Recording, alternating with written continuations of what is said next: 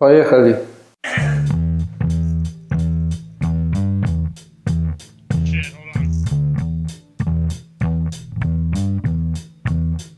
Здесь называм сер Сергей Галёнкін, слухачы подкасту How Games Are Made, чили як це роб гри. Як звикли со мною пан Михайло Кузьмін і пан Сергій Клімов. Діще розмовляємо з Марчином Івінський, жетим заложичий CD Projekt. Ponieważ CD Projekt jest polską firmą, zdecydowaliśmy się poprowadzić dzisiejszy podcast po polsku. Słuchajcie, jużcie, że powinniście nauczyć, że w naszym mierze jedynego dodatku języka obcego poza angielskim, więc niech to będzie właśnie polskie. Ребята, ребята, ребята, я хочу сказать, что вы очень хорошо по-польски говорите. Так, и продолжаем там на польском сразу. Września Zbigniew że byli trzy trzy psiarabada. Dla господина Климова это было очень тяжело научиться. Я очень коротко пробовал. Да. Просто добавляйте побольше пше, и это будет сходить за польскую речь. Я, я, я повторю, что сегодня у нас Марчин Ивинский, основ, один из основателей CD Projekt. CD Projekt по-польски. CD Projekt. По-польски. CD Да. Projekt. Вот так мы сейчас вас научим называть правильно название компании, чтобы никаких проектов я не слышу. CD Projekt. Окей, мне нравится на самом деле. Журналисты, пожалуйста, обратите внимание в логотипе и в названии компании проект через K, не через C. Это не от слова MS Project, а это от, видимо, польского слова проект. Я уже мы тысячу раз эту ошибку видели везде. Ну, это э, очень тяжело, почему? По- потому что самый большой э, журнал здесь по играх. В Польше тоже каждый раз э, нас называет э, CD Projekt. э, Через C. и- Через C. А, это, очевидно, Word вас называет через C, который Может быть.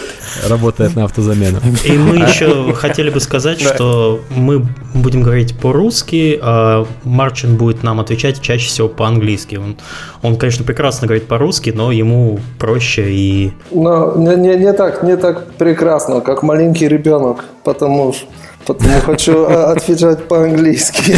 Ты можешь всегда говорить по-русски, нет комментариев. И мы будем следующий вопрос. Да. Пока я не забыл, я хотел бы сказать, что 11 октября должен состояться, должна состояться встреча Games Night в городе Днепропетровске, про который вообще ничего не знаю про этот город. Но, видимо, знаю по результатам этой встречи. Там более 90 человек записалось. Если вы слушаете еще не 11 вы где-то в районе Днепропетровска, обратите внимание. И я хочу сказать от себя, что планируется еще Games Night в Луганске. Инициативная группа только сегодня ко мне обратилась, собирается делать э, тоже мероприятие в Луганске, да. Луханске. А, а, Если вы живете в Луганске, пишите, должно быть тоже мы интересно. хоть на людей посмотрим. Простите, нет, все нормально. А, Ребят так смеются, потому что я очень долго жил в Луганске. Мы думали, что геймдев умер с уездом Галенкина из Луганска, и поэтому так шутим. Будет очень интересно, да, узнать, э, сколько вас там, чем вы занимаетесь. Мы хотели сделать Games Night в Варшава, но Games Night в Варшава не может состояться, потому что компания CD, CD Projekt всех наняла. И это будет встреча одной компании, они и так каждую пятницу встречаются. Это будет проектное собрание э, компании CD Projekt. Спасибо, спасибо, Сергей. А Давайте про новости поговорим и про самое главное событие, которое у нас было на этой неделе, про Игромир, и главное еще послушаем э, впечатление Марчина об этом событии. Игромир в этом году был больше, чем обычно. Он был в два раза больше, чем в прошлом году э, по площадям примерно. На нем были основ- все основные консоли, включая Xbox э, One, PlayStation 4 и Nintendo Wii U. Также Sega Dreamcast. А, да, Sega Dreamcast, к сожалению, не было. И участвовали очень многие компании, хотя, конечно, не все. То есть не было, например, стенда Electronic Arts э, в этом году, не было стенда Blizzard, хотя был небольшой уголочек Blizzard на стенде 1С Club. М, На выставку пришло 130 тысяч человек. э, В прошлом году было около 100 тысяч, если не ошибаюсь. У меня лично впечатление положительное. То есть я вижу, что выставка, конечно, еще не доросла до уровня Gamescom и э, до уровня там Tokyo Game Show, но она движется, по-моему, в правильном направлении. Тебя в следующий раз не пустят вообще за такие слова. Я думаю, что лучшее впечатление от Игромира это косплей Трис из третьего Ведьмака. Сколько лайков собрала? А Кристина, Какие-то тысячи. да, около тысячи, больше, чем тысяча уже в сумме, на самом деле. Красавица. А, Да. Материалы, которые люди выпускают по результатам Игромира, они ставят Трис на обложку, потому что это, на мой взгляд, это был удачный косплей, потому что он не сексистский, там нет обнаженки как таковой. То есть она симпатична и, можно сказать, эротична, но без голых задниц каких-то. И мы обсуждали, когда с коллегами Игромир, там из других компаний, но это страшно, когда 7-летние, 9-летние дети приходят на стенд э, War Thunder и фотографируются на фоне мяса в бикини. Ну, в этот раз не было такого. Я хочу сказать, что в этот раз у нас прям совсем э, разврат был только у Таргема в бизнес-зоне, и то только в первый день, потом их заставили девушку одеть. Вы, кстати, помните, о чем мы говорили в прошлом году, весь подкаст про Игромир? Да, о том, что должно быть меньше, де... должно быть не меньше девушек, а девушки должны быть лучше одеты в э, костюмы персонажей. И... Хочешь, нас послушали? Ну, похоже, что не все, но начали слушать. Yes, yes, yes, but, but the, the, uh, we spotted discovered a girl that had body painting, and the only thing she had on were really small panties.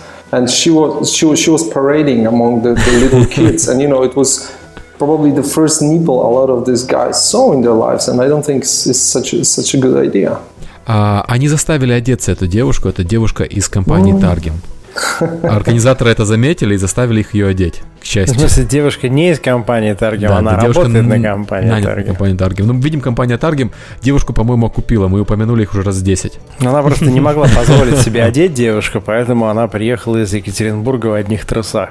Но я видел, Серега, в твоем фотоальбоме с Игромира много фотографий, по которым я не смог узнать, кто это такие. К сожалению, да. То есть это были просто там девушки в красных купальниках, девушки в синих купальниках, whatever. No, guys, but, but let me let me say a few words about the Igromir itself, just just from a point of view of a foreigner who was actually visiting the show for the first time. So, 130,000 people, that's great, especially considering the size of, of Russia is. It's not that easy to, to, to travel from one end to another. It's great that you have a growing expo. I mean, I'm really jealous because in Poland, you know, I still remember probably 12 years, we had a show called Gambleriada. It was mm, 30,000 people at the top and then it has fallen apart. So, uh, 90, it's, it's, 90? Yeah, yeah, yeah, in the 90s. It, it, was a big show and we are hoping it will move on. So I really keep my fingers crossed for your show. I know it, it's a little bit chaotic, you know, half naked uh, girls running around and scaring little boys.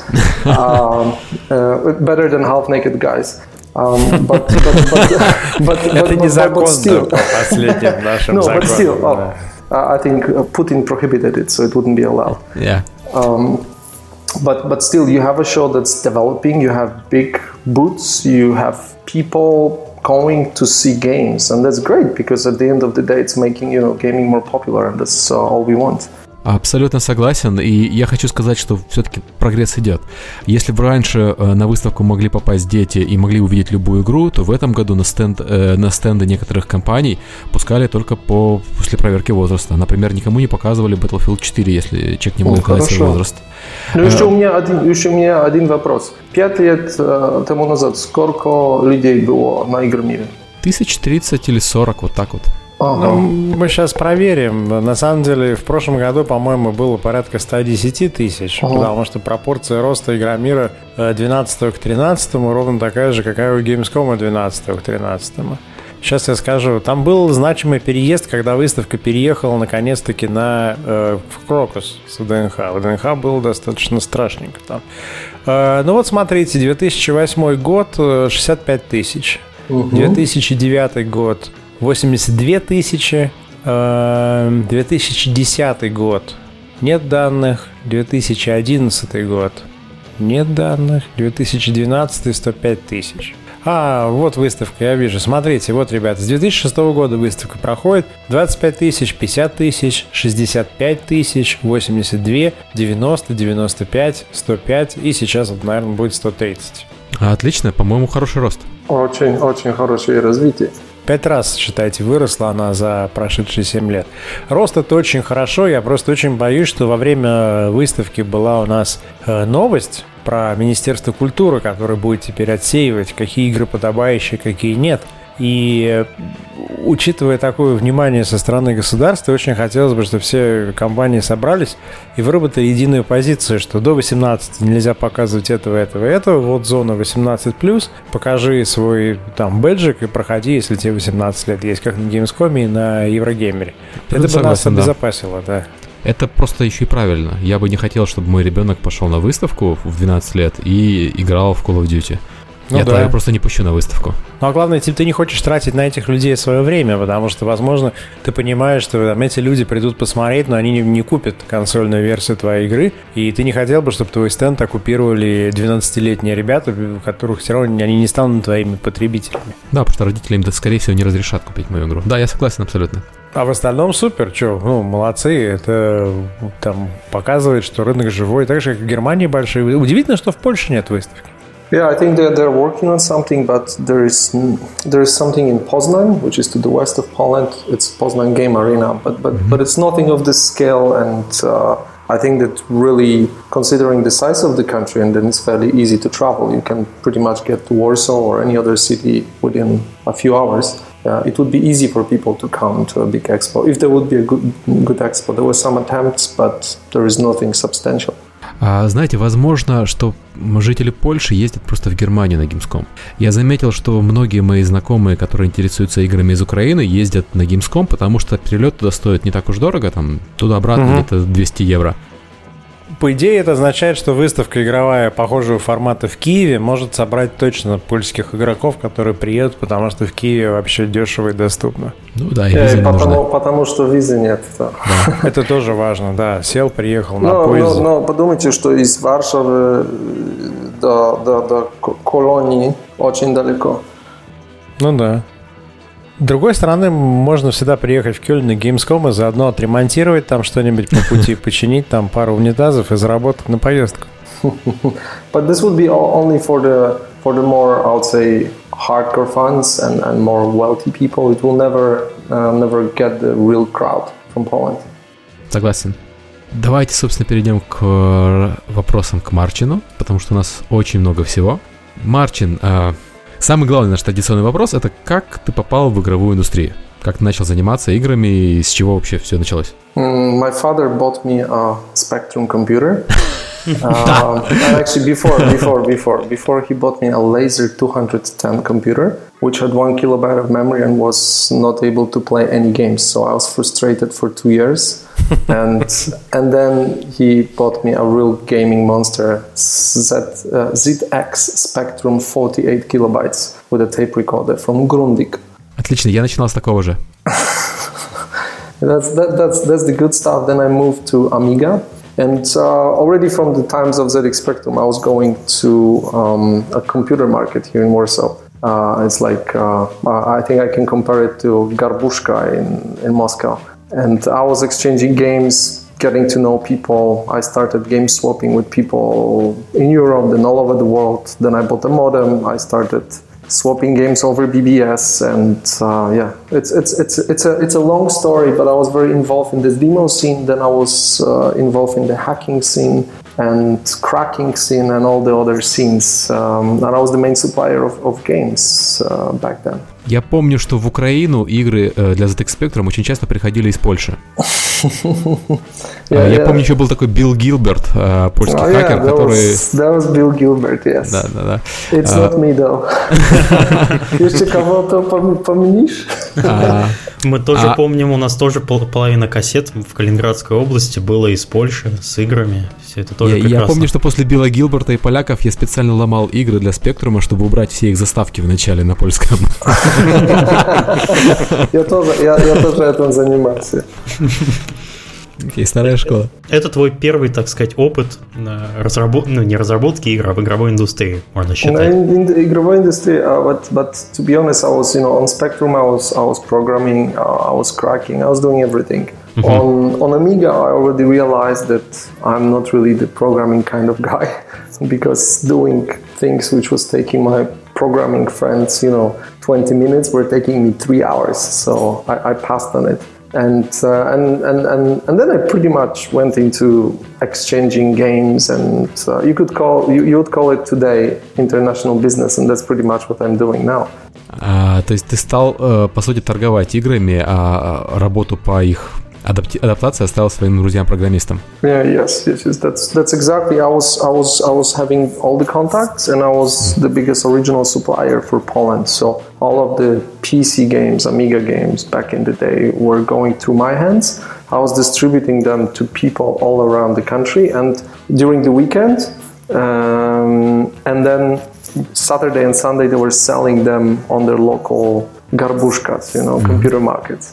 Примерно так же дело обстояло и на Горбушке, и в Киеве, и во, во, во всей Восточной Европе, мне кажется. Но, но мы говорим при этом про 90-е, да? Это начало да, да, 90-х. Yeah, yeah, yeah, yeah. Угу.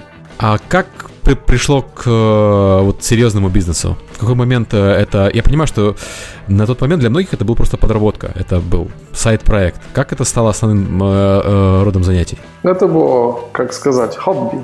я, за, я зарабатывал немного денег, но не так больше. Не так больше. Потом во время литея я встретился с вторым основателем CD-проекта Михаилом Кичинским. And uh, we, uh, during the, the four years of high school, Michal was selling games and utility programs uh, in the Warsaw computer market, and he was extremely good at it. And I was doing my original supplying, but we had a joint hobby. So we are talking about it. We are skipping classes. We are playing games, uh, skipping class to play games. And after after the high school, so it was like '93, we started talking about doing something together. Together at, at that time, um, CD-ROMs showed up in the US, and I bought one of the first uh, CD-ROM readers pretty much for all the money I, I, had at that time. It was super expensive, and I started importing some games to check them out. And one day Michal came to my flat and asked me, oh, maybe I could try to sell them. And, and, and that's how started the, the, the, the first attempt of, of, of selling games. А потом Михаль пришел к нему и посмотрел на кресло и магнитофон и сказал, mm, I can try to sell them. И так началась вторая карьера Михаля. Я помню еще по, своим, по своей работе в дистрибьюции, что CD Projekt всегда считался... Нам показывали CD Projekt как пример. Вот посмотрите, как в Польше делают дистрибьюцию игр. И учитесь, делайте точно так же. Я еще работал в софтпроме. Вы начинали все-таки как дистрибьютор, а не как э, разработчик. Yes, we are, we are starting as a distributor, but um, I think from the very beginning uh, we are focusing on the value added. So we are not a regular distributor. Um, I think the, the, the, whole part of sending stock to, to stores, and initially, you know, these were just very, very small stores, like mom and pop kind of stores. Mm-hmm. There were no big supermarkets, no Media Markt, nothing like that, no Sean Carrefour. This was always the biggest problem for us. Uh, but what was the best and easiest for us was how to make the game sell. So we were always thinking, okay, we'll do localization, we'll do marketing, we'll do PR, we'll do this and that. And at the same time, running the whole, you know, warehouse, shipping, logistic kind of thing was more of a burden. А ты помнишь э, первую игру, которую продал CD Projekt и э, сколько копий это было? Первую, первую. Ну, одну из первых, если уж точно. Одну из первых. да. но, uh, it was really, you know, initially when we started the company, we were not cooperating with publishers. Yes? So we're buying from so-called middlemen, wholesalers. Mm-hmm. After Wiki. After Wiki. And uh, we uh, were getting, for example, Seventh Guest, yeah, really cool game which perfectly made sense on the CD-ROM because of the beautiful graphics, sound, etc. And we were getting I don't know five units on a given week, and Samiha was selling it on the on the computer market during the weekend, and then we were ordering another five units. Some games we were ordering like I, I still remember the LucasArts uh, uh, Indiana Jones, and we were selling it in an OEM version, so we had a better price, and we were selling like two units on a given week. That, ah. That's how it all started. it was it was super small. So so we had in our offer I don't know 20 titles and maybe just a few bits of each of them. Just just to give you a comparison, back in the day, I still remember when we made a big bet, big big bet as a company, and we ordered a game called Outpost from Sierra. It was like a mm, sim kind of game in space and we ordered full box version it was really expensive and we ordered 40 or 50 pieces and we couldn't sell it for two months. We were terrified with Michal because these were first real overstocks you know? We couldn't move the stock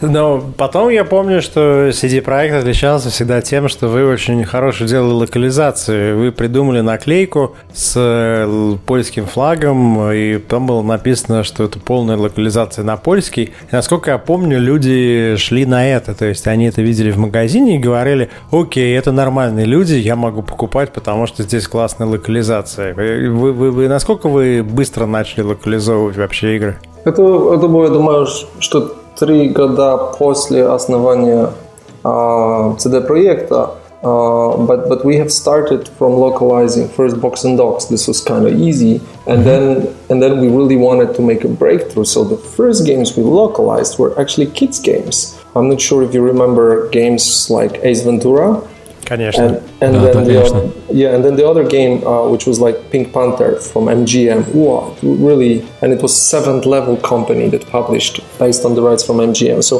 what we thought is okay, these are older games. We couldn't convince any of the big publishers. I mean, they didn't want even to work with us. They had already a local representative. It was uh, IPS Computer Group back in the day and Mirage Software also two main competitors. And you know, these guys were going to the shows like ECTS, meeting them, shaking hands, and, and, and with us, these companies didn't even want to book a meeting. So we talked to the smaller guys and we told them we'll buy a license from you and we'll fully localize it. And we took famous actors for the main roles. We took actually famous singers to perform the songs because these were kids games and they were a massive success. You know, at the end of the day, not so many people back then in Poland was were fluent in English, and it was a huge barrier to, to sell games. It was games were very niche. First of all, because of the piracy, and second, you know, it was English, so people were thinking, "Hey, why should I buy this game? Yes, maybe I'll pirate it if it's if it's not too difficult uh, English, I'll play it." So that's how it all started. Ну, у нас, у нас Пантера тоже была очень успешна, когда ее издавали здесь много-много лет подряд, ее продавал новый диск. И у нас тоже же были компании вроде Электротеха, которые занимались тем, что они возили коробки, например, с героями мощи и магии, и Heroes of Might and Magic они могли привезти, например, 3000 коробок. И они печатали русский мануал, складывали, там русскую обложку делали. И был магазин на Лубянке, на Моросейке, по-моему, куда прям ходили все нерды округи и покупали там эти коробки. И потом уже где-то в конце 90-х пошли локализации волной, а первые локализации были в России пиратскими. Потому что у пиратов было достаточно денег. Позже, позже пиратских локализаций так много не было. Но когда мы начали лока, локализовать, потом тоже пира, пираты начали локализовать. So, so, so um, the, it's funny because right now I'm, I'm, uh, my flat is at the side of the river and I have a view over the beautiful stadium, which is uh, the national stadium of Poland, and it was built for Euro uh, mm-hmm. 2012, so not so long ago. And before, it was an old stadium built after the Second World War, and there was the biggest flea market. And on the crown of the stadium was the biggest market of counterfeit games and music and DVDs. So whatever we were releasing on the market, uh, localized, pirates were immediately copying it and mass producing and silver pressing. And funny enough, sometimes they had their own localized versions. If, for example, none of the distributor had the rights, they were localizing it this way that there was a somebody, I don't know, in Ukraine or Russia, reading the text with a strong accent, like yours, guys, and uh, recording it, and then they were putting the logo professional Polish version by the project as a quality mark. and we're getting such versions of games, and we're laughing as hell.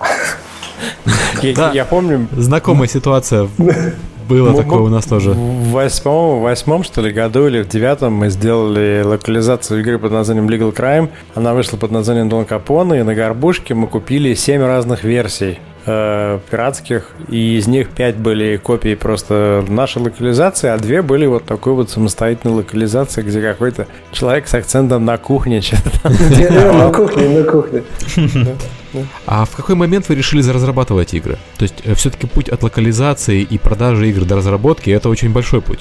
Yeah, uh, but you know, we, we always wanted to do games. We, we never knew how, how to do it. And I think at a certain point when you distribute people's games and you and you become like more of a publisher because I rarely say that we were a distributor because distributor is just you know moving boxes from point A to B or some people call him like uh, logistic service provider so pretty much a box shifter. I don't like this expression because I believe we, we, are publishing these games locally and building the hype for them so that they were selling really well, sometimes better than in some countries in Western Europe. Um, and we realized that uh, you know as long as we will be dealing only with others people's content we won't be able to create our own value. We won't be able to make our dreams happen. And uh, we started Projekt in 2002 and the reason was that we at that time made enough money in distribution to be able to invest it all in games development. Но вы всегда хотели делать игры, просто у вас до этого не было денег, правильно я понимаю? Yes, yes, yes. I mean, uh, you know, we, we were always working on the business front, so we knew we are not just, you know, developers because back in the day and here today as well, I sometimes see very idealistic people who don't have much idea about business and they think, wow, I will start this development company, it will go somehow, yes? But this somehow means that at the end of the month, you have to pay the wages, you have to pay the costs, and you have to buy some equipment, not to mention the software. And if this is not the case, you go out of business. And I've seen, we've seen with me how many, many cases like that. Companies which, you know, started very nice, but then bank and they cannot finish the game. Uh, so we didn't want to, to, to um, follow this fate, and uh, we, we decided we have to be well funded before we even start. Uh, вашей первой игрой был Ведьмак, правильно я понимаю? Первый Ведьмак, да. То есть вы сразу начали с очень амбициозного проекта по самой большой, наверное, восточноевропейской книге, которая к тому моменту продавалась, я не знаю, невероятными тиражами, э, ну, по крайней мере, в России и Украине. Это ну, ну, типичное начало. У нас начать с игры по лицензии Волкодав, например. Да, может быть, даже больше. Волкодав меньше все-таки, чем Ведьмак. Капитал Маркса примерно сделать. Волкодав, как это будет по-английски? Wolfhound. Wolfhound, Wolfhound. Yeah. Oh, okay. Это да, тоже была достаточно большая серия книг, но он и близко не такой популярный, как Ведьмак. Вы подождите, подождите. Сейчас после этого подкаста Марчин зак- закажет эту книгу и выпустит игру. Вы осторожны. Сначала книгу закажет, потом игру, да. Но у меня такой вопрос. Вы же были не первым польским разработчиком игр. То есть тот момент, когда вы э, учились издательскому делу, были студии вроде Метрополиса, которые уже разрабатывали игры. Я помню, да, Горький 17. Вот вы как как ваши взаимоотношения с Вы, например, издавали когда-нибудь э, игры польских разработчиков в Польше? Потому что в России да, же мы, это мы, был... Мы, мы... Не, не так очень много, потому что не так очень много игр разрабатывали в Польше, но я помню игры Metropolis. Первое это был Teen Agent, новый Teen Agent. and, and and the dubbing for this game was honestly speaking done in a in a in a bedroom of our friend uh, uh an editor and we are asking him why the hell the voices are are, are, are so so low I mean, why we cannot hear them? What the volume is so low? And he said, my parents were sleeping. but, but, but, you're laughing, but we saw a lot of it. And then Adrian Chmielarz, who, then was in People Can Fly and, and one of the founders, and, and right now he's running his, his indie studio. Adrian sold us Katharsis. It was like a side scroller, scroller some, some, something like R-Type, if you, if you know uh, this kind of games. And I still remember the back of the box, and Adrian was very good in convincing people. So me with were listening, yes, okay, and this is great, this is revolutionary.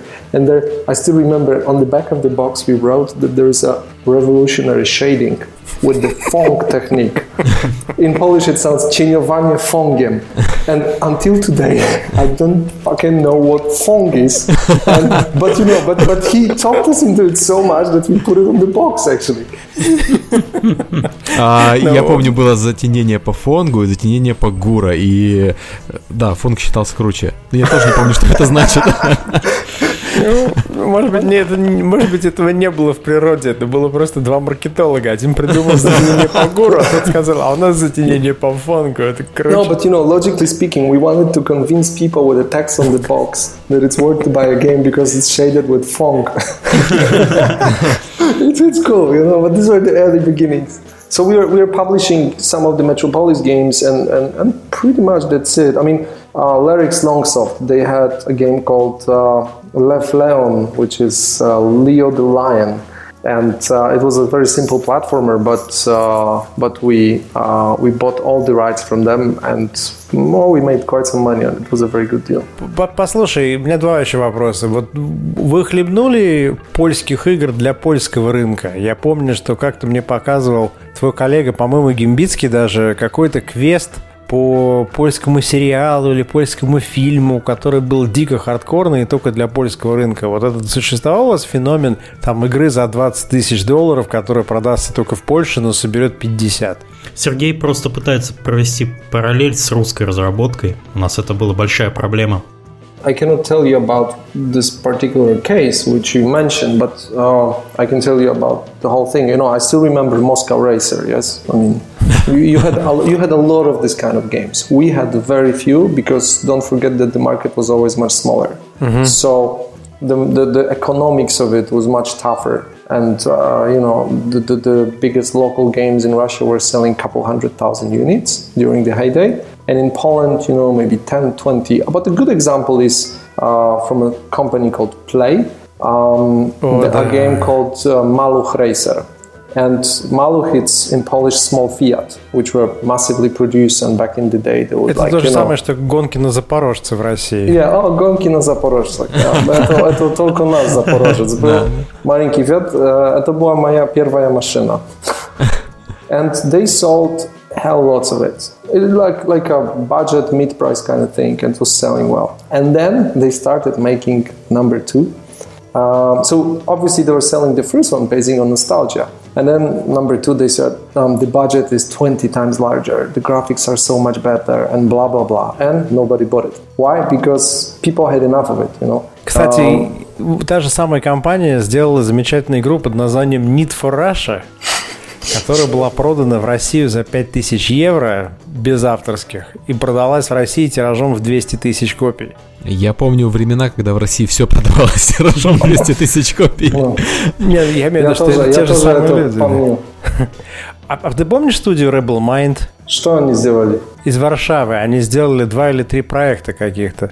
Я пытаюсь сейчас вспомнить название, но они у меня вылетели из головы. Это был какой-то изометрический RPG, экшен RPG, что-то такое. И просто в какой-то момент почему-то в Варшаве было много студий. А вот студия Техланд польская, она уже была, когда вы начинали бизнес? Да, была, была. А, но только они а, маленькие игры разрабатывали. Потому что они же сейчас огромные, ведь, да? Они делают и Call of Juarez, они да, сделали да, да, да. Dead Island. Oh, they're, they're really, they're, they're really great guys and cool developer, you know, Dead Island and Call of Juarez. And, and they started from very small games and also very small distribution. Uh, but uh, their development philosophy was different from us, uh, from ours for a very long time. they were always working with a partner and also doing a lot of work for hire stuff. So sometimes they didn't know the IP. Generally, they were not focusing on the publishing side of things as we mm-hmm. are.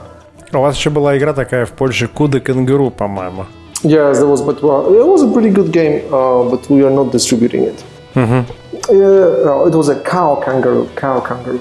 Да. Yeah, but um, you know, I, I think the, the, the, if you're precisely uh, asking uh, about games made for the local market, it was always tough because the market was too small, so it was way different than in Russia. Вот вы начали э, делать Ведьмака по известной э, книжной лицензии на дорогом, ну не дорогом, наверное, на известном движке от компании BioWare. Не-не, на своем сначала они начали. А давайте Марчин расскажет, да? Да, да. И Сергей расскажет, он лучше, он лучше знает. Он все уже знает. Сергей, давай. Я хочу сказать... Я сейчас э, включу запись киевского выступления. Я хочу сказать, что игра, которую вы начали делать, она была явно не для локального рынка, и она по размаху была даже не для Восточной Европы, то есть не просто для России. Вот вы поэтому начали делать такой большой проект, потому что понимали, что на польском уровне денег нет. Это не было потому, что на польском уровне денег нет, только что бы мы ни сделали на, на польском уровне, денег бы не хватило, да?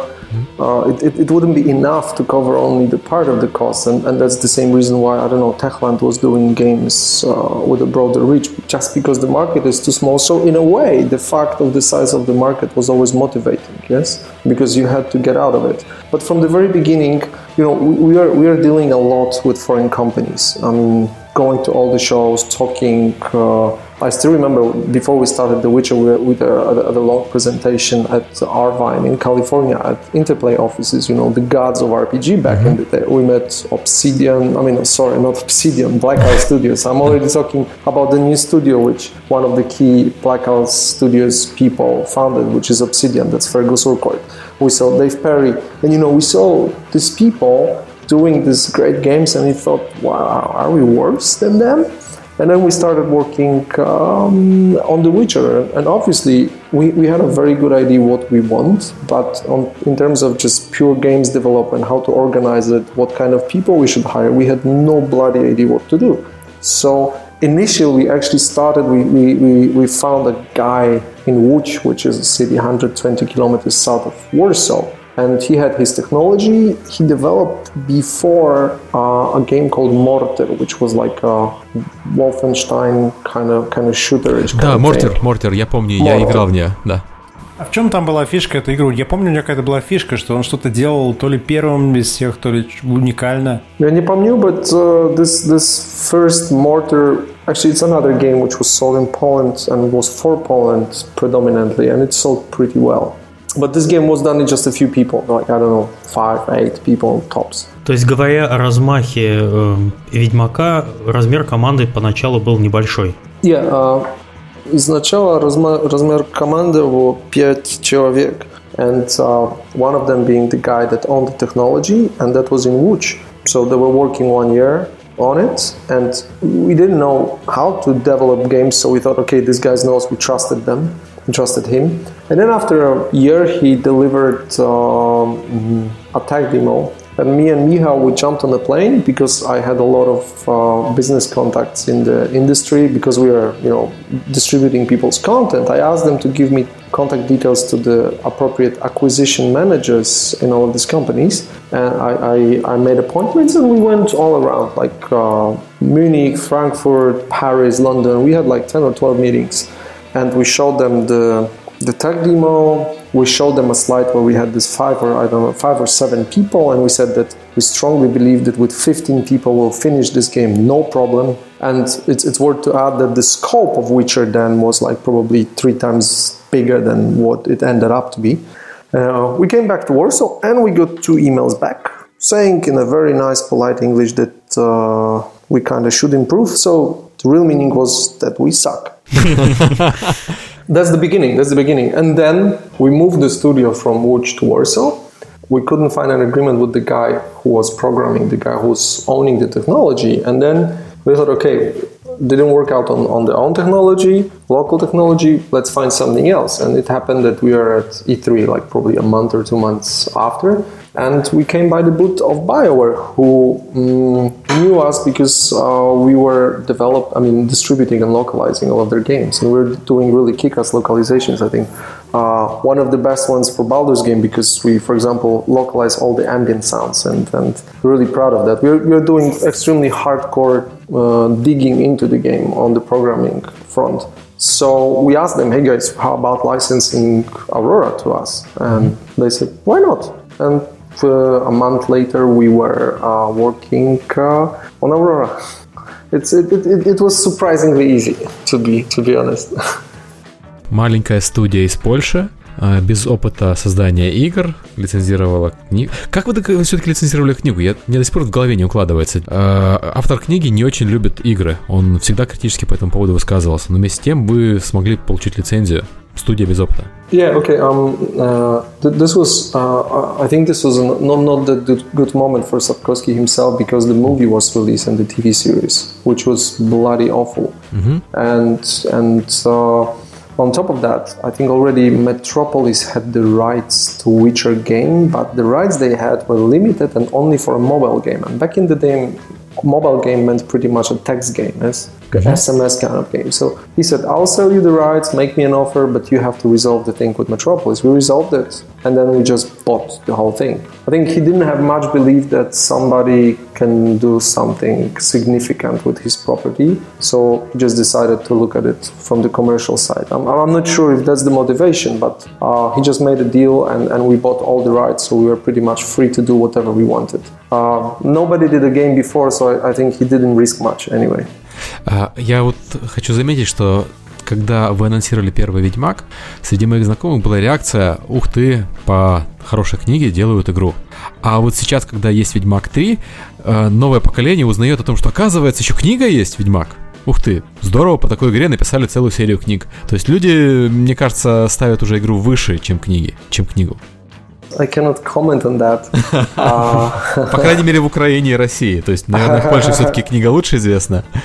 I still think that, that, that, it's definitely different perception. Probably in US, UK, people don't know the book that well, and through the game they discover the book. I would say still in Eastern Europe and especially in Poland, the book is, is, is the leading thing. Although there is nothing new about The Witcher, so and as we know, new generations are not reading too much. So maybe the game is, is, is the first thing they touch from the Witcher world. А ты можешь вспомнить момент в какой, ну я не знаю, это в Польше случилось или нет, я помню, что в России это случилось, потому что э, книги по Ведьмаку были сильно-сильно популярнее, это было просто общее место для всех, чем игры. Потом появилась игра, и в этот момент это была игра по книге. А когда выходил второй Ведьмак, то книги уже были как-то, ну да, там были какие-то книги, чувак, ну короче, это, это сиквел, это второй Ведьмак. То есть мне казалось, что в этот момент уже количество людей, поигравших в первую часть, было больше, чем количество людей, которые прочитали книги. В Польше ты можешь сказать то же самое? Или все-таки Ведьмак еще в топах продается, в Эмпике стоит на полке? То, то еще сейчас в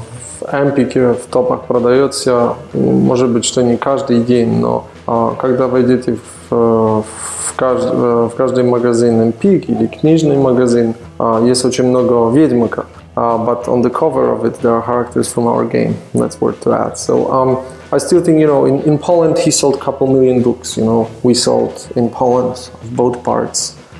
I think, you know, 400,000, maybe a bit more. So uh, if you compare to a few, uh, a few million books sold, then, then we're still 10 times ahead of us. Это продажи, учитывая уровень пиратства, я думаю, что вы где-то сравните. Ну, умножить на 7 на 8, да, да, то есть ты получишь продажи там несколько миллионов. Но скажи, пожалуйста, а Ведьмак это самая продаваемая игра в Польше или симулятор прыжков с трамплином э, все-таки продаваемый? No, I mean, don't, don't forget about one thing. That if, if you took PC, you take PC only, I think Diablo 3 is ahead of us, and that's pretty much about it because the uh, Witcher 2 sold 180,000 now, and Diablo 3 I think 190 or 200. If you look at multi-format and uh, Witcher 2 was only on X360 and Witcher 1 was PC only, then from what I heard, I don't know, FIFA is doing across three formats probably like 300 something thousand in Poland. So uh, uh, on PC we are definitely the biggest game or like the second biggest. Упомянули немножко про Запад, который познакомился с э, книгами Ведьмак по игре Ведьмак. Я помню, когда показывали Ведьмак на E3 в Кенте Холле еще вот внизу, вот там, где показывали странные вещи, там были системы для управления и играми с помощью мозга. Там какие-то китайские танцевальные это, я, тоже, я тоже так помню Кенти Холл. Да, да. Кенти Холл, щит Холл. А, да, да, да, да, да. И вот там стоял Ведьмак, и а, я понимаю, что было очень сложно переломить отношения западной прессы. Я помню, что вот э, приходили мы в Кентия Холл, и для нас Ведьмак, ну это же Ведьмак, это вот великая игра. И кроме нас приходили какие-то э, э, люди, которые интересуются, ну, только исключительно РПГ. То есть мейнстримовая пресса к вам сначала не ходила. Как вы смогли их переубедить? The story goes back to the first time we were showing Witcher 1 at E3, and uh, it was probably, I think it was most probably 2003 or 2004. Um, And back in the day, when we licensed the, the, the, the, engine from BioWare, when we had the prototype, they said, hey guys, you know, E3 is in a couple of months, so if you would show us your game, then if it's good, we'll give you a small space on the boot. And we thought it's really cool. I think they wanted to show that stuff can be done on Aurora engine and maybe license some more. Uh, and also, I think they, they just wanted to help us. They were, both Ray and Greg were, were, were super cool guys uh, and, and extremely helpful. So we, we flew over to Edmonton uh, to Canada, very northern Canada with with uh, snowstorms. Oh, it's like it's like Moscow probably, peanuts. And um, we were so super stressed because we realized that you know if these guys will say um, you know your game is not so good or something like that, we'll we'll have to cancel it or c- commit a, a, ritual suicide or something. And um, we showed them the game they said they like it, and afterwards we were at their booth. So pretty much people were coming to see Jade Empire, which was a Microsoft uh, Xbox One exclusive. And I was saying, okay, that was Jade Empire, and right now here we have pretty cool guys from Poland, and they're showing a little game called The Witcher. And they were redirecting the press. So we had all GameSpot IGN, and then it was much easier for us because we already had a lot of mentions during the E3, and then I think the year after or two years after we were at Kentia, so we, people already recognized us. Actually, our goals goal for the first show was what I think right now I would say it's not very ambitious was to be uh, named among important uh, RPG games coming uh, together with Gothic and uh, I think Morrowind at that time. Mm-hmm. So this was the goal. If we are mentioned, that is great. And and people, I mean, all the main uh, press were saying, hey, and at Witcher at, at uh, E3 that year, there were uh, really important RPGs, which are Gothic, Witcher, and Morrowind. And we were like, wow, that's the first thing. Слушай, а у вас не было соблазна назвать игру «Ведьмин 3D»? Why are you asking? Ты почему? Это Wolfenstein 3D. Ну, типа. Да, потому что Миша прав, да. В то же время все, кто делал, начинал в эти годы, они очень гордились тем, что это была 3D-игра. Ну, это было уже потом. Это, это, это было во время Ведьмака второго. Но, но нет, мы не, мы, не, мы не думали об этом. Но в Ведьмаке втором есть э, возможность играния в 3D. Я не знаю ли кто уже играл. Я не играл. Ведьмак э, первая, вторая, третья часть. Я посмотрел наконец на игре третью часть. Мне очень нравится. У вас каждый раз такой большой качественный скачок. То есть, если мы посмотрим на то, что делают другие компании, то в пределах одной ролевой вселенной они, как правило, делают три более-менее похожих игры. То есть, вот Mass Effect 1 и Mass Effect 2 и Mass Effect 3 это примерно одна и та же игра, только каждый раз лучше. А Ведьмак 1 это Сейчас классическая... Галенкина за это ненавидеть будут потом. Да, да, я все окей. А, В этот момент джекнулась половина слушателей. а, Ведьмак 1 это была классическая point-and-click такая ролевая игра в стиле, я бы сказал, Neverwinter. Ведьмак 2 это киношный экспириенс, то есть это, э, это ближе, наверное, к Mass Effect. И Ведьмак 3 это уже Skyrim, это большой открытый мир. То есть почему вы так скачете? Почему то такие большие скачки? Почему бы не делать как все? Because it would be too easy. no, Хороший honestly, ответ. on, hon- honestly speaking, you know, it's it's it's a constantly. Um, we, we we believe that we should learn, and then we should apply the learning in practice, and that's what you see in our games. So don't forget that the- the first Witcher is Aurora, yes. So it's it's a little bit Aurorish, although. um, I would say 90% of, of the code at the end of the development was ours. So we actually wrote most of the engine. Um, so it has its limitations and, and you know certain technical constraints. Like for example, um, which I couldn't jump. Um, number two, it's already our own tech, but it's the first version. So it's the REDengine. Um, we're writing the engine at the same time uh, as we're doing the game. And here again, we're experimenting with the fight. We're we're we're uh, looking at uh, more cinematic ways ways to tell the story, and we've made a great step. And uh, and Witcher Three. It's, it's, it's another step, or should I say, a, a, a gigantic leap forward because we are taking an open world and telling a great story in it. So it's, it's a different approach, but generally, you know, i- i- i- we were just removing the limitations and making the idea is to make the, the immersion and the experience way more smoother. So starting from Witcher 1, where simple uh, doors or any doors were an obstacle because you had to load the location behind the doors, yes, to Witcher 2, where you had limited loading times, but still it, you were in a way imprisoned in acts of the game's chapters, yes, to, to Witcher 3, where it's just the world and you, and you decide where to go and what to do. So uh, probably we, we would like to do it in Witcher 1, but we had no bloody idea how.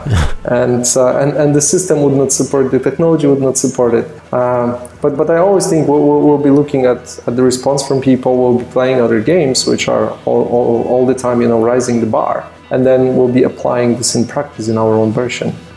А, тут логичный вопрос, а как тогда Ведьмак 4 будет выглядеть? То есть, если Ведьмак 3 это большой открытый мир, то по современным тенденциям Ведьмак 4 у вас должен быть Witchercraft какой-нибудь, где можно А мне делать еще, не скажу, мне еще не сказали, что будет э, Ведьмак 4. Ну, окей, не Ведьмак 4, следующая ваша ролевая игра. World of Okay. Witchers. okay, okay, okay, okay. I mean, I mean, here, um, uh, with, with this Witcher, we are we are we are closing the story of Geralt. So mm, whenever we'll decide to continue, if we'll decide to continue, it will be a new story.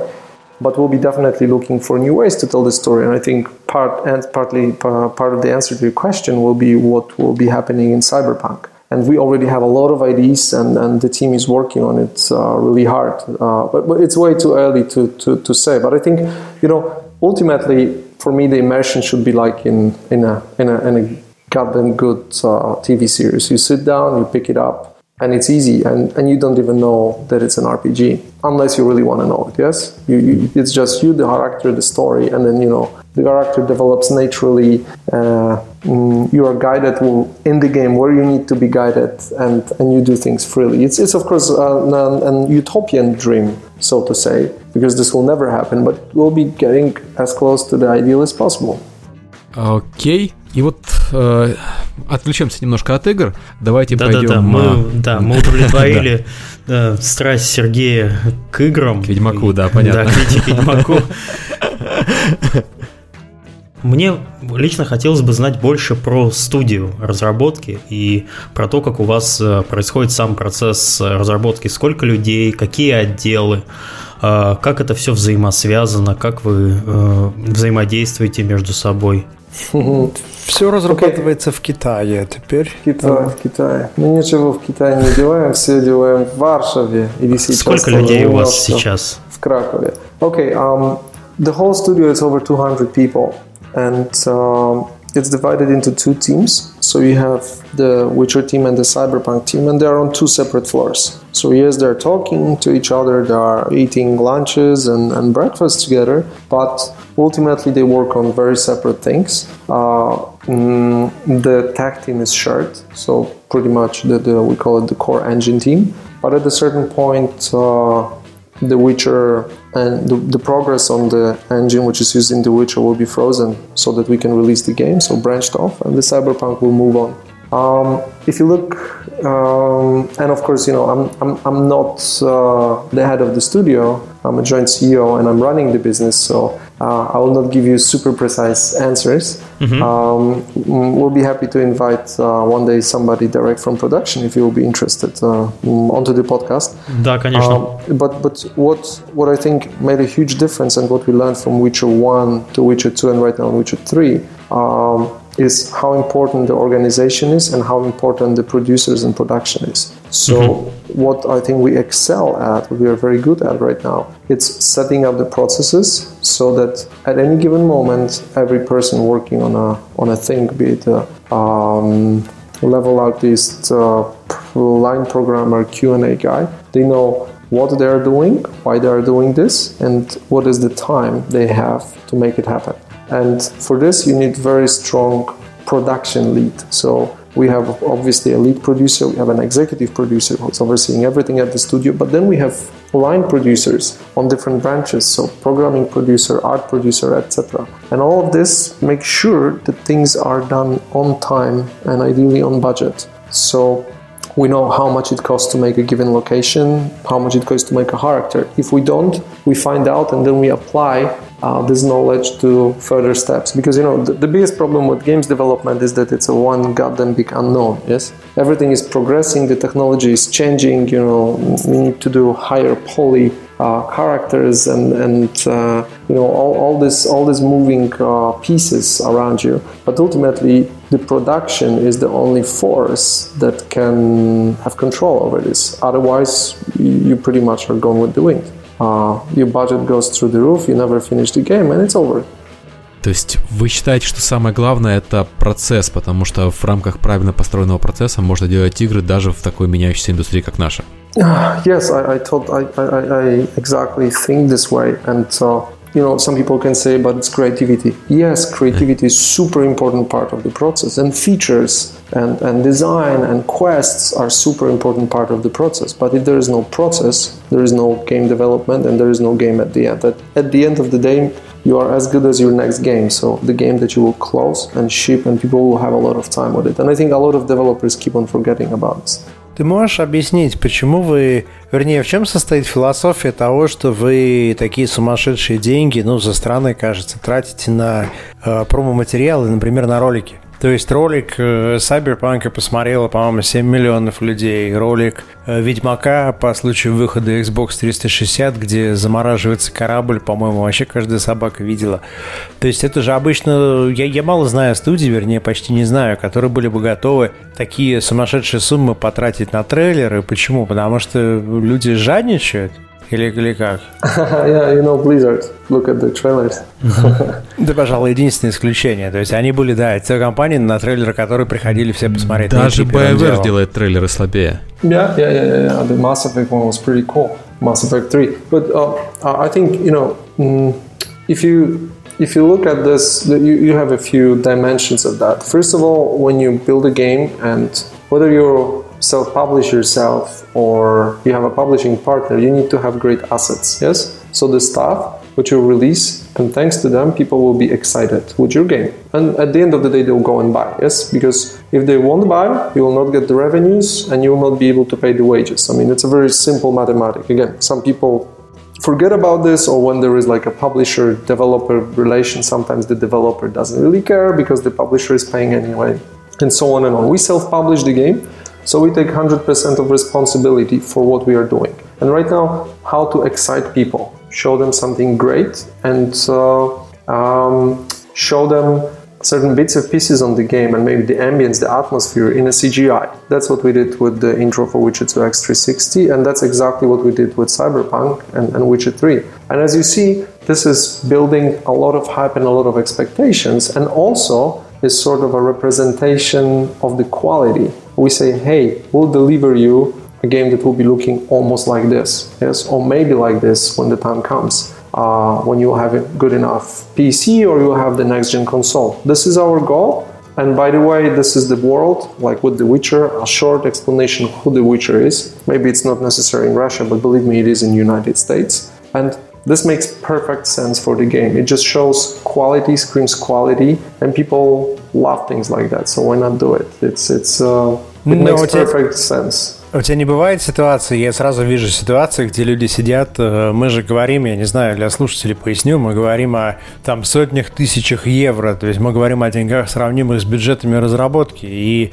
э, я, например, представил бы себе такую ситуацию, все сели за стол круглый, и выходит человек, который, не знаю, кто у вас там предлагает этот ролик, и говорит, а давайте потратим миллион евро на ролик. И тут же вскакивает директор разработки и говорит, да вы бараны, давайте миллион вложим в игру, игра будет классная, сама продастся.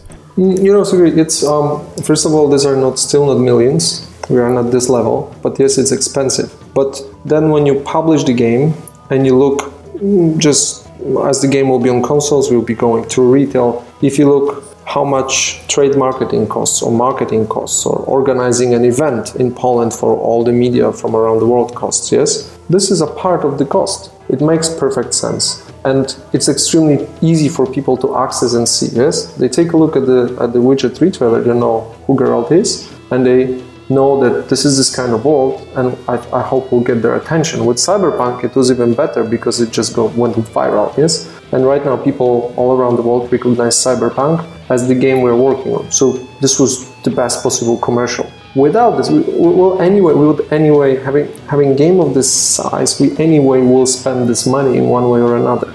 But I think here it's the money well spent, and then it's becoming part of the uh, product because an intro, it's it's an introduction to the game. It's it's it's uh, getting you familiar with the world and putting you uh, putting you into it. I think it, it, it makes perfect sense. Um, for example, instead of spending uh, on online advertising, which we'll anyway do, but maybe part of this budget will exactly go to this kind of, of, of ролики. Ну, ты сейчас, ты, ты сейчас все равно начинаешь с презумпции, что эти деньги будут потрачены на продвижение. А я могу посмотреть на, например, историю там, российских издателей, международных проектов, и там нет таких трат. То есть я могу посмотреть на кучу европейских разработчиков, которые никогда таких денег не будут тратить на продвижение игры. Вы это унаследовали из своего издательского прошлого, получается? То, что вы знаете, что вот, вот столько стоит издать игру и не дешевле. Ведь должен же быть соблазн, что теперь нашу игру все узнают, нам не нужно больше вкладывать деньги в то, чтобы продвигать бренд. Разве нет? Окей, okay, uh...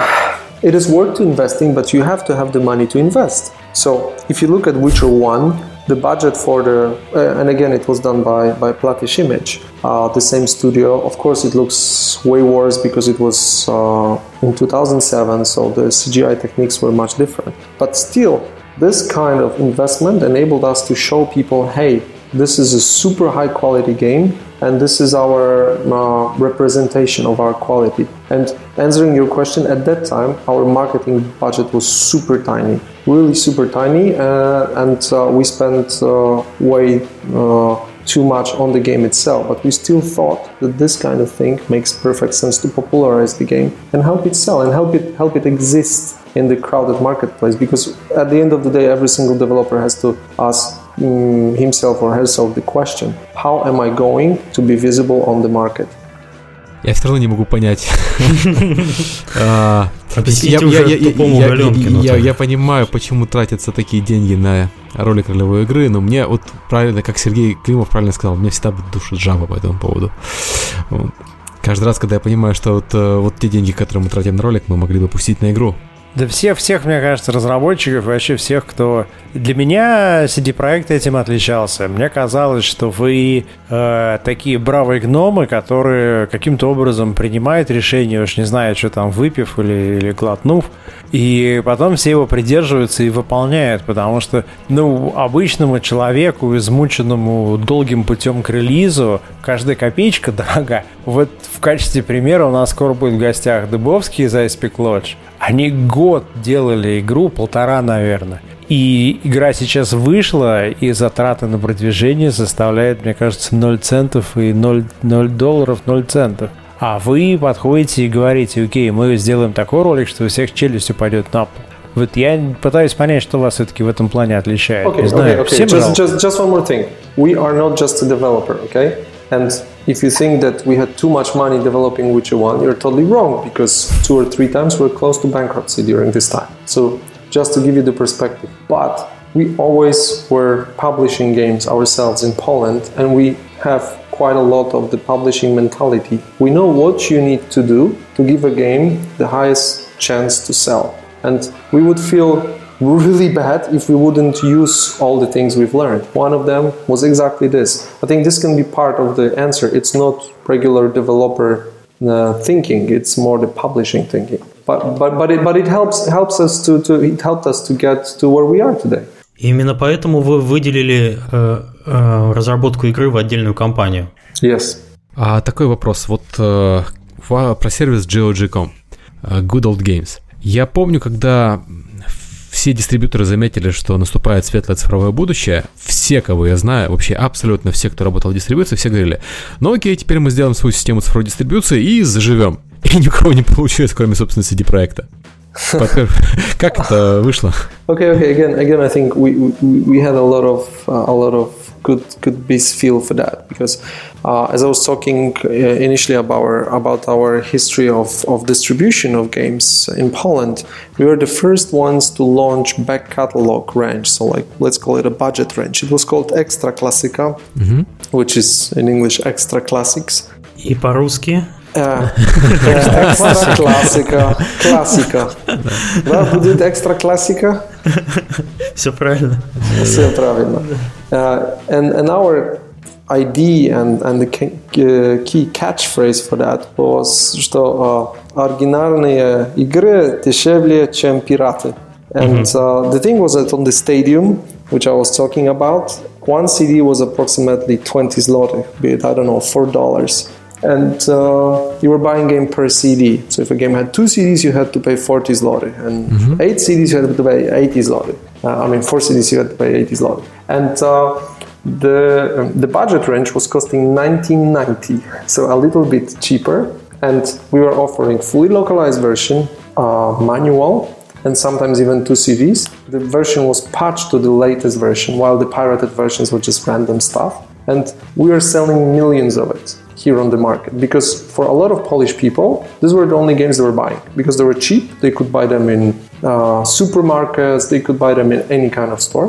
And this actually, I think, helped to build the Polish legal market because it was, first of all, perfect offer, and second, a super um, educational um, weapon because people were learning. Oh, I got a game for 20 zloty and it's updated, it works, I can call the technical support. Uh, it's in Polish, it, it made sense. And then we thought, you know, Steam was already there, there were some copycats, and nobody really could challenge Steam because they love games. Games are in the very center of, of their DNA, and they're, they're very clever people. So they were doing almost all things right. They were not making many mistakes. So there was no way to really combat them. And we thought, hey, but nobody thought about the classics. And we started with the classics, and we thought, okay, what is annoying us the most? And it was the DRM. That was very obvious. Uh, and we said, okay, we'll make it DRM free and, and just share the love with people. Give them additional goodies, uh, offer them uh, Q&A games, something like Extra Classica, but worldwide.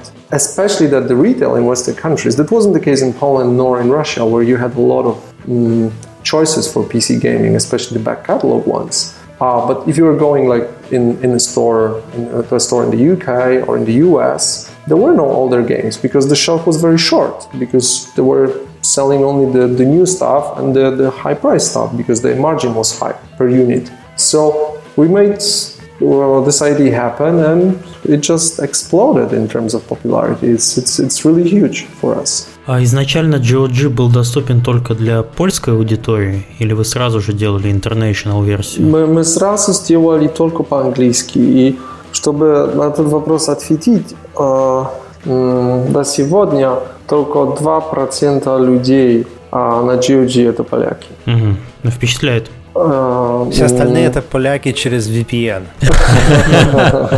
no, it's total, it's total freedom. 50% it's pretty much North America, uh, 35% Western Europe, and then the rest is, is, is bits and pieces from all around the world. Also, it's worth to mention that we are only in English, so it's not that attractive. But anyway, if, if you look at Poland, Russia, we always had I mean, the, the back catalog for PC was extremely exploited. So what was GOG offering was never so exciting for the local gamers. But we are planning something, so we'll have something exciting for Polish and Russian gamers as well next year. Отлично. Локальные цены? Ну, окей, не буду. Не буду. Подумаем. Да, да, да. Самая большая претензия к GOG.com в России это то, что на нем цены не локализованные. Русские хотят получать игры дешевле, чем американцы. Да, просто да, потому да. что они русские. Да. А, вот так вот. А, ну, известная история, к сожалению.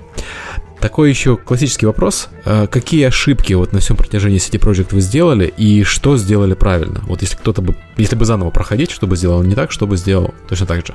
Okay, and I was talking about it during the, the, the talks in uh, uh, Kiev and Moscow last week. Mm-hmm. Um, and um, the biggest problem was willing to, to, to expand in too many directions at the same time. I mean, and it was 2007 when we uh, when we released The Witcher, game was successful. It made the money back. Initially, this worked out. It didn't make much profit, but it made the cost back, so it was already a huge thing uh, on our cash flow because suddenly we got all the money we invested back to the company, and we thought, okay, we want to go to the stock exchange, so we'll invest more into. We had a we had a distribution company in Czech, in Hungary. We opened Hungary.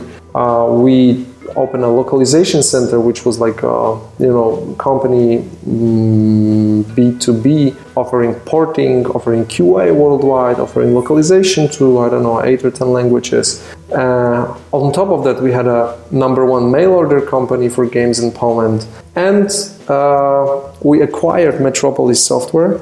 And on top of that, we started uh, Witcher 1 um, on consoles done by an external studio in France. And it looked very good on paper. I was working like 20 hours a day. And then 2008, 2009, the crisis started. Uh, so the distribution businesses, which were normally making money, which were reinvesting into other businesses, started really losing a lot of money. We had to restructure. We, we were there over 300 people back in the day. And out of it, after two years, we were maybe 150, 160. Mm-hmm. Uh, we had to sell Hungary, Czech. Uh, we closed the localization company. The project, uh, the Witcher console version developed in France by Widescreen Games, exploded big time because the guys they, they just couldn't do it at all, and they were um, not telling us the truth on, on, on this fact for, for many months. So we burned a lot of money there. And we ended up with just CD Projekt Poland. Uh, we sold the mail order company. Uh, with CD Projekt Poland, the, the, the Witcher, um, very, very small GOG, which hasn't, which, which was just started back in the, uh, back then, and, uh, and a lot of debt So these were the hardest things, and uh, actually, then, then within two years, we, we, we, turned everything around and then became extremely successful. But uh, we were close to bankruptcy, 2009. Угу. Окей, то есть э, распределение по всем фронтам и экспансия быстро это была ошибка. А вот что было правильно, yes. что точно повторил? the, the rest, the rest was good. no, I mean, you know, I think what was right, being stubborn, mm, fighting for what you believe in, and, and not giving up. That's the most important, you know. And, and I think also the fact that uh, mm, we at the board of the company we are very good friends and we know ourselves since you know uh, we know each other since probably primary school and then the people working directly with us they also tr- trusted us 100% so Uh, also in the biggest crisis we never had one single doubt that you know there is a problem with people with communication. It was always we have a goal let's make it happen. It's hardcore now but it will be good вопрос по поводу польской индустрии разработки. Кто сейчас делает игры, с кем, кого вы видите на рынке? Потому что поляки, в принципе, стали известны не только благодаря CD-проекту, то есть э, удачно очень выстрелил теклендовский Dead Island. Э, был, People Can Fly. People Can Fly. Э, вот как-то внезапно Улетел. Польша, да, Польша была маленькой страной, которая делала странный шутер Мартир, и потом внезапно, оп, и из Польши выходят AAA проекты, и не только Ведьмак. Как так получилось? it's funny because uh, one of the sites, uh, Polygamia, was uh, running a um, was running a developer A to Z, kind of mm-hmm. an alphabet, and uh, I realized I don't know 80% of the names there. Uh, so, but but it's you know the alphabet was about studios which are like three people, four people, um, and uh, I, I, can name a few definitely, and probably Techland. We know them. We, we, regularly on every show we hang out together and, and uh, we really think highly of their games. Uh, People Can Fly, uh, which um, released to date only only Bulletstorm, and uh, I don't know what they're working on, but but they're very respectable guys, and uh, uh, we have good relations with Epic as well. Um, then obviously um, the RPG guys from Krakow, Reality Pump, so Two Worlds One, Two Worlds Two. Um, another company which uh, uh, uh, which we know very well, 11-bit Studios, Anomaly Warzone, uh, a smaller game, and, and there is some some smaller stuff. But I actually personally really like Anomaly Warzone. I finished both parts. Um, who else is there?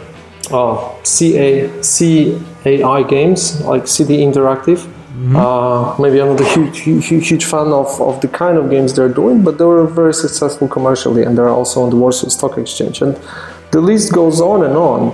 And uh, honestly speaking, why? I, I don't have a I don't have a ready answer. maybe we have maybe we have maybe we have a lot of talented people, and they and they and they try their luck. It's fairly easy to start a company, do business and, and I think what, what is worth to mention, there's a lot of interesting companies I, I'm not mentioning here. I, last year I met iOS developers of some smaller games, and they tell me they have, I don't know, 20 million downloads. Mm-hmm. And I saw these games for the first time. It's just totally off the radar just because it's iOS and it's not AAA. So uh, I think the creativity is flourishing and people are, you know, the, the, we are back to the bedroom coder, coders days но по твоим ощущениям это десятки компаний, не сотни, не тысячи. Я думаю, что это десятки компаний, но uh, right now I mean, like like really tens, I don't know, 40, 50. Okay, another game which I was just told by my friends about, Mousecraft. Mm-hmm. It, it's it's a cross between between Tetris and Lemmings, and it looks super cool. We'll have it on GOG. It passed the Steam Greenlight. And again, come on, I, I hear about this guy for the first time. They're so smart. Take a look at their page. Uh, it's really clever done, and I would love to see more people like that uh, coming out. I think it's it's it's just easy to start, and uh, if you are just few friends, you can code after I don't know your classes or your work, and then if it works out, um, it can be a real job. So, so, so the entrepreneur, entrepreneurship is uh, flourishing, I would say. У меня, у меня такой вопрос. А много ли э, польских специалистов за пределами Польши, работая в игровой индустрии? No, w, w игровой индустрии uh, в разных странах мира, да? Ну, как у нас в России, например, есть много э, русскоязычных бывших из, из России, из Украины, из Беларуси. Э, в Нафте Дог, каждая компания, в Крайтек полно русских, в Геймлофте, в Айдесе, в Ubisoft. Поляков тоже очень много. Людей из, из нашей компании, э, некоторые пошли работать тоже в, в разные, в разные известные компании, как BioWare, mm-hmm. или Naughty Dog, или я думаю, что Crytek. But, but quite often they, they, they come back to us. So I, I think um, games development is such a job that, that it has no borders and you really follow your heart. Okay, to be honest, some people also follow their wallet. uh, but a lot of them really follow their heart and, and they think, wow, it's, is this project I would love to work on, and they move. I mean, that's we have 15 nationalities in, in our studio, and some of some of the people moving, you know, from mm, theoretically you would you would think much more exciting locations like California, just because they want to work, for example, on Witcher or Cyberpunk, because that's, that's their dream job. So I think this is really cool. А ты, ты можешь сказать, что с третьим Ведьмаком и с Cyberpunk у вас наконец э, случилось то, что люди приезжают ради работы над этой игрой? Я думаю, что вряд ли над вторым Ведьмаком кто-то бы приехал из Калифорнии или из Канады. То есть ты видишь вот переход популярности бренда в такой большой плюс к HR возможностям студии? Yes, yes, I see definitely, and uh, Sergey, I'll have an answer precisely for it. It's all because of the trailers we invested in. You know, they got so excited with the trailers that they decided to, to, to move from California to Warsaw. No, but uh, but seriously, uh, definitely, you know, when the when the um, recognition of the studio goes up and people see that we are doing cool games, that we are true to our fans, that uh, we have a very special policy of treating the gamer fair, like giving the DLCs for free, uh, no DRM. They think it, it could be a good place, a cool place to, to, to work at, and and they and they want to join uh, the, the the project, especially that we are not we are not run in, in, in any corporate way. And people very often, you know, realize, do I want to be employee number 5,271 in a big corporation? No, maybe I want to make something want to be an employee 4,500. Yeah. no, I, I, want to be employee number 30 at the Cyberpunk studio that's making a Cyberpunk RPG, the only one in the world. So I think this is really the exciting proposition. Having said that, I also have to say that we, since probably two years, we've mm, paid a lot of attention to HR which is which became a very important part of the company. And I remember Bioware was doing this probably already eight or ten years ago, and we really didn't understand it back in the day. We were looking at them and asking Ray and Greg, hmm, "Why are you doing?" And they said, "No, it's important. We are getting a lot of talent." От тебя я услышал про завтраки в BioWare. Я помню, что yeah, вы yeah. рассказывали. То есть это... Я сейчас понимаю, что это было HRF, это, а тогда это просто казалось... Вау! Надо же, как круто. Yeah, yeah, yeah. And, and you know, we are doing... Uh, we, we're just opening next week our own vegetarian canteen, which will be cooking fresh meals on site. And it, it, it, it makes totally perfect sense because people are spending half of their life with us, so we should offer them the best we can. But also on the HR front, I'm saying like you know, um, explaining them and showing them that Warsaw is a good place to live. Yes, you, you, you cannot make it ad hoc. And for us, for many many years in all of our businesses, HR was something what was done by the management, usually me, Adam, or somebody else. Yes, or then the, the, the senior senior managers or managers, and well, just do go hire people. It, it, it is very tough. Right now, we are at the shows, we are explaining to the people, we have a constantly um, Mm, developed web page with all the positions with information about the place and and it starts rolling step by step bit by bit and then friends recommend friends and their friends recommend other friends and that's how it goes Окей, okay, я думаю, что пора переходить к вопросам. Там довольно много всего.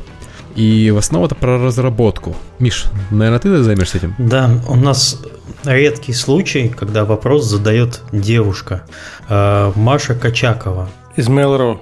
Я вот, к сожалению, не знаю откуда, но тоже большое спасибо. Почаще бы нас радовали девушки вопросами.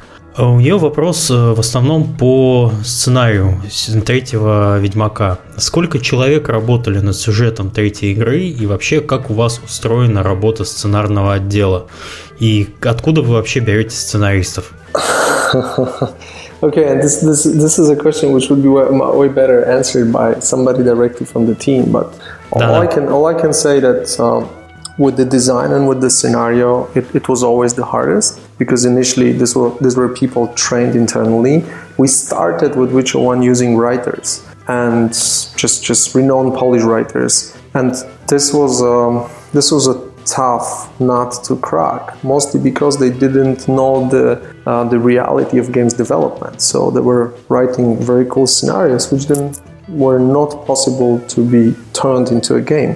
Uh, right now, we've, we've trained the team, so we are hiring people who are um, uh, who have experience in writing film scenarios. Sometimes we find uh, game writers, but obviously it is really hard, especially for The Witcher, because you have to know Sapkowski's books inside out, and uh,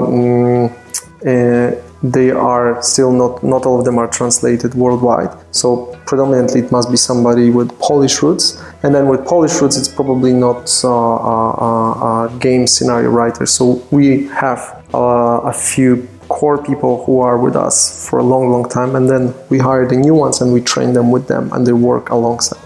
То есть, если я правильно понял ответ на вопрос, э, тяжело у вас все со сценаристами. Ну, как-то получается, да. It's, it's always difficult with, with, with this kind of areas uh, because you have to have a lot of experience and then you have to have the sparkle, okay? And uh, you can have experience, no. but you don't have the sparkle, or you have the sparkle, but you don't have the experience. It, it's always tough to balance. And at the end of the day, when I'm starting to play The Witcher 3, I have to be grabbed by the by the balls and you know taken through the game and say like wow it's so cool written it's so witty. Well, it, it, it is it is not easy. And on, and on the other side uh, there is the whole um, I'll say international aspect because the game is written simultaneously. I mean it's written in Polish and then there is a sort of like a mirror person Boris writing it in English. He's half Polish half American. And you know, it's more like a cultural adaptation than localization. And then we replicate it in other languages. It's not one-to-one translation because it totally doesn't make sense in an RPG game. You, when you play it, you must feel it's yours, it's local. Понятно, спасибо. Следующий вопрос, он объединяет, наверное, много вопросов, которые у нас были от разных людей. Да, я, собственно, объединил их все в один. Да, по поводу того, как вообще попасть к вам в компанию. Что нужно сделать для того, чтобы работать в CD Project Red? Э, задают люди с разными никами, поэтому я не буду их перечислять. Это, э, это очень просто. Надо войти на cdpred.com и там по правой стороне есть как um, uh, there are positions of who we are looking for. Mm-hmm. And then you apply and you show that you are the best in the world and we beg you to join us. То есть ты показал, ткнул лицом в, в сайт. Все правильно, так и надо с людьми. Так. А... Ой, про бодмейкеров надо?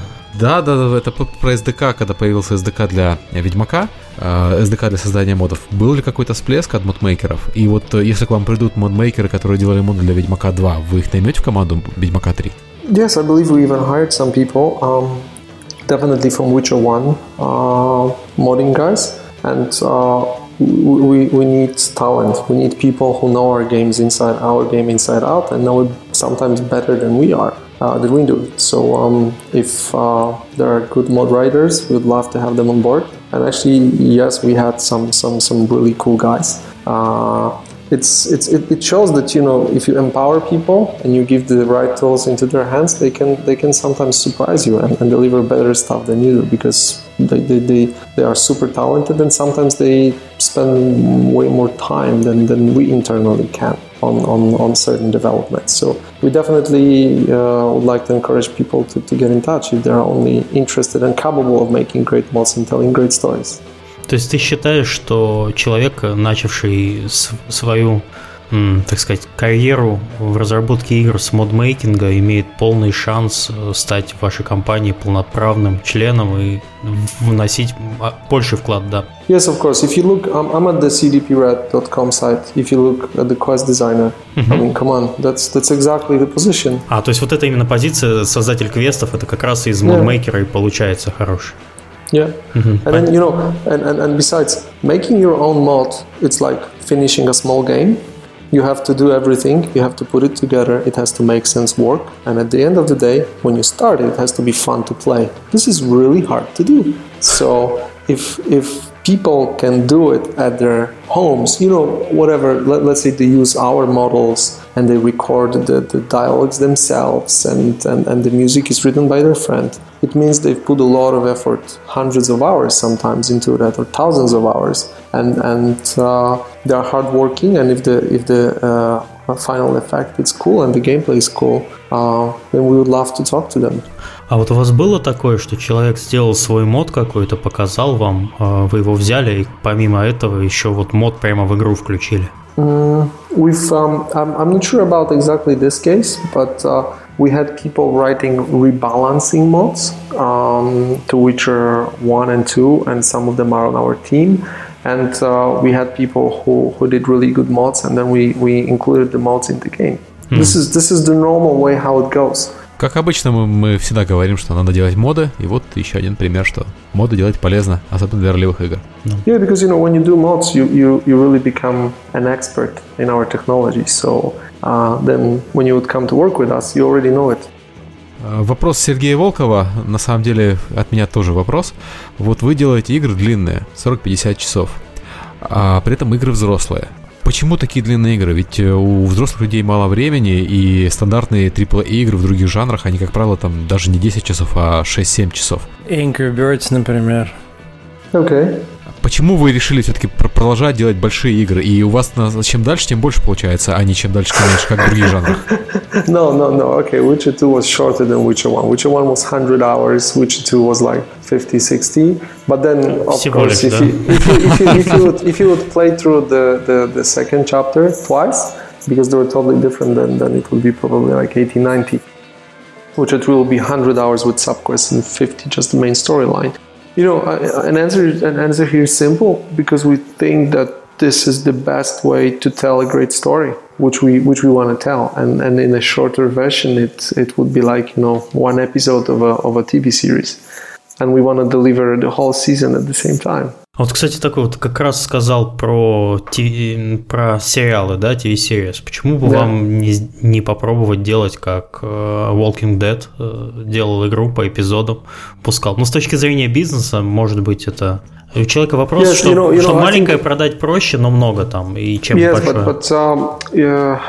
What, what I'm, I'm, I'm really a huge fan of, of Walking Dead and what Telltale did, and I love their storytelling, but still, it is a different thing. It's more of an adventure game. It's much harder to do this in um, in a, in a, huge RPG like ours with the character development and all the complexity you, you keep on forgetting. I'll say this is just a very different kind of game which we have no experience in making.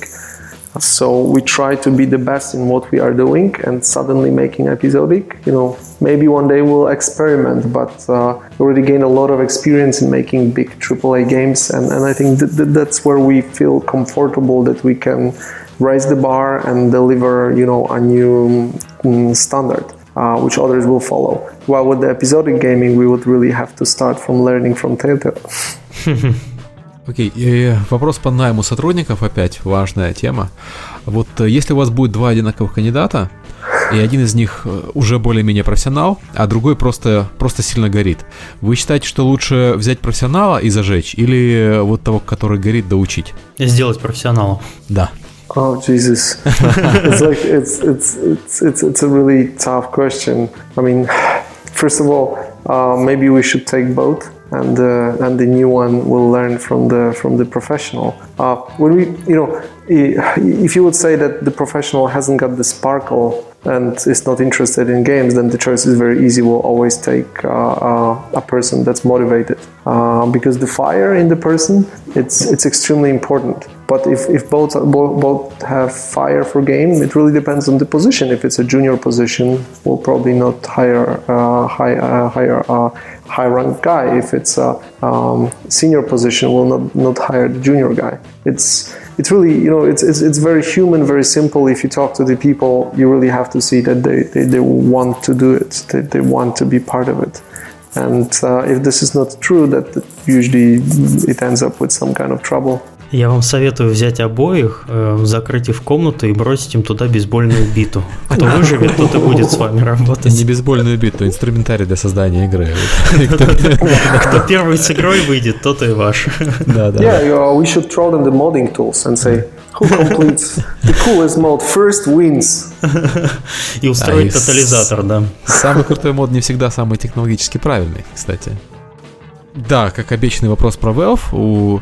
Многие считают, что у CD Projekt, э, CD Projekt тяжелые отношения с Valve, потому что у вас есть GOG, у них есть э, Steam, хотя игры CD Projekt доступны на э, платформе Steam. И в связи со, с последним анонсом э, Steambox, SteamOS, Steam Machines, будете ли вы портировать свои игры на их версию Linux, будете ли поддерживать э, SteamOS и вообще вот эту идею домашней компьютерной консоли? We first of all we, we, we have a lot of respect for Steam and uh, we think they're they're very very very good business guys and uh, good uh, gamer friendly guys and, and that's really really important. Uh, we like what they're doing, and, and with the with the Steam box, if they will be able to to, to deliver a, a, a cool console, definitely we are interested in, in having a game there. You know, one of the reasons why we have not released The Witcher on uh, Linux is that we would most probably have to address five different uh, versions of Linux and uh, this is always terrible to support the quality of the of the games afterwards. So the patches, the, the updates, and everything. If Steam will uh, deliver a, a constant uh, Linux environment, call it SteamOS or, or, or anything like that, uh, we, we would love to have our games there because you know the more people play our games, the better for us. Получается, что у нас на самом деле это все вопросы. Огромное спасибо, Мартин. Извини, что так задержали тебя с подкастом так надолго. Большое спасибо. А, Большое спасибо. Очень, очень интересно было поговорить с вами.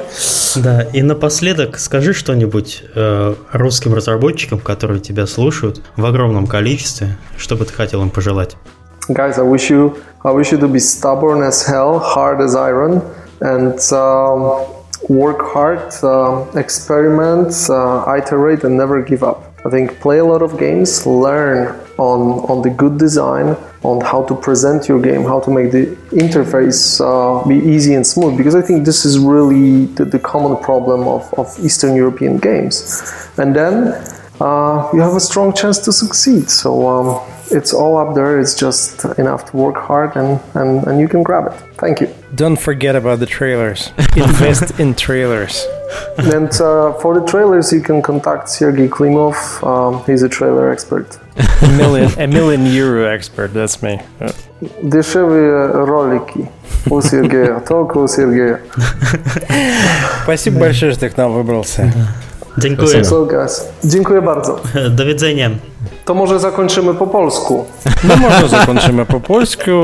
To było kurwa zajebisto. Zaje kurwa bisty podcast. Zaje kurwa bisty podcast, a Siergiej wypił herbatkę. Herbatkę zieloną i potem na taksóweczku do Warszawy. I, na, lot, I na lotnisko, i na lotnisko, a potem do domu. Это за пределами. Спасибо большое. Спасибо. До widzenia. До свидания. Cześć, papa.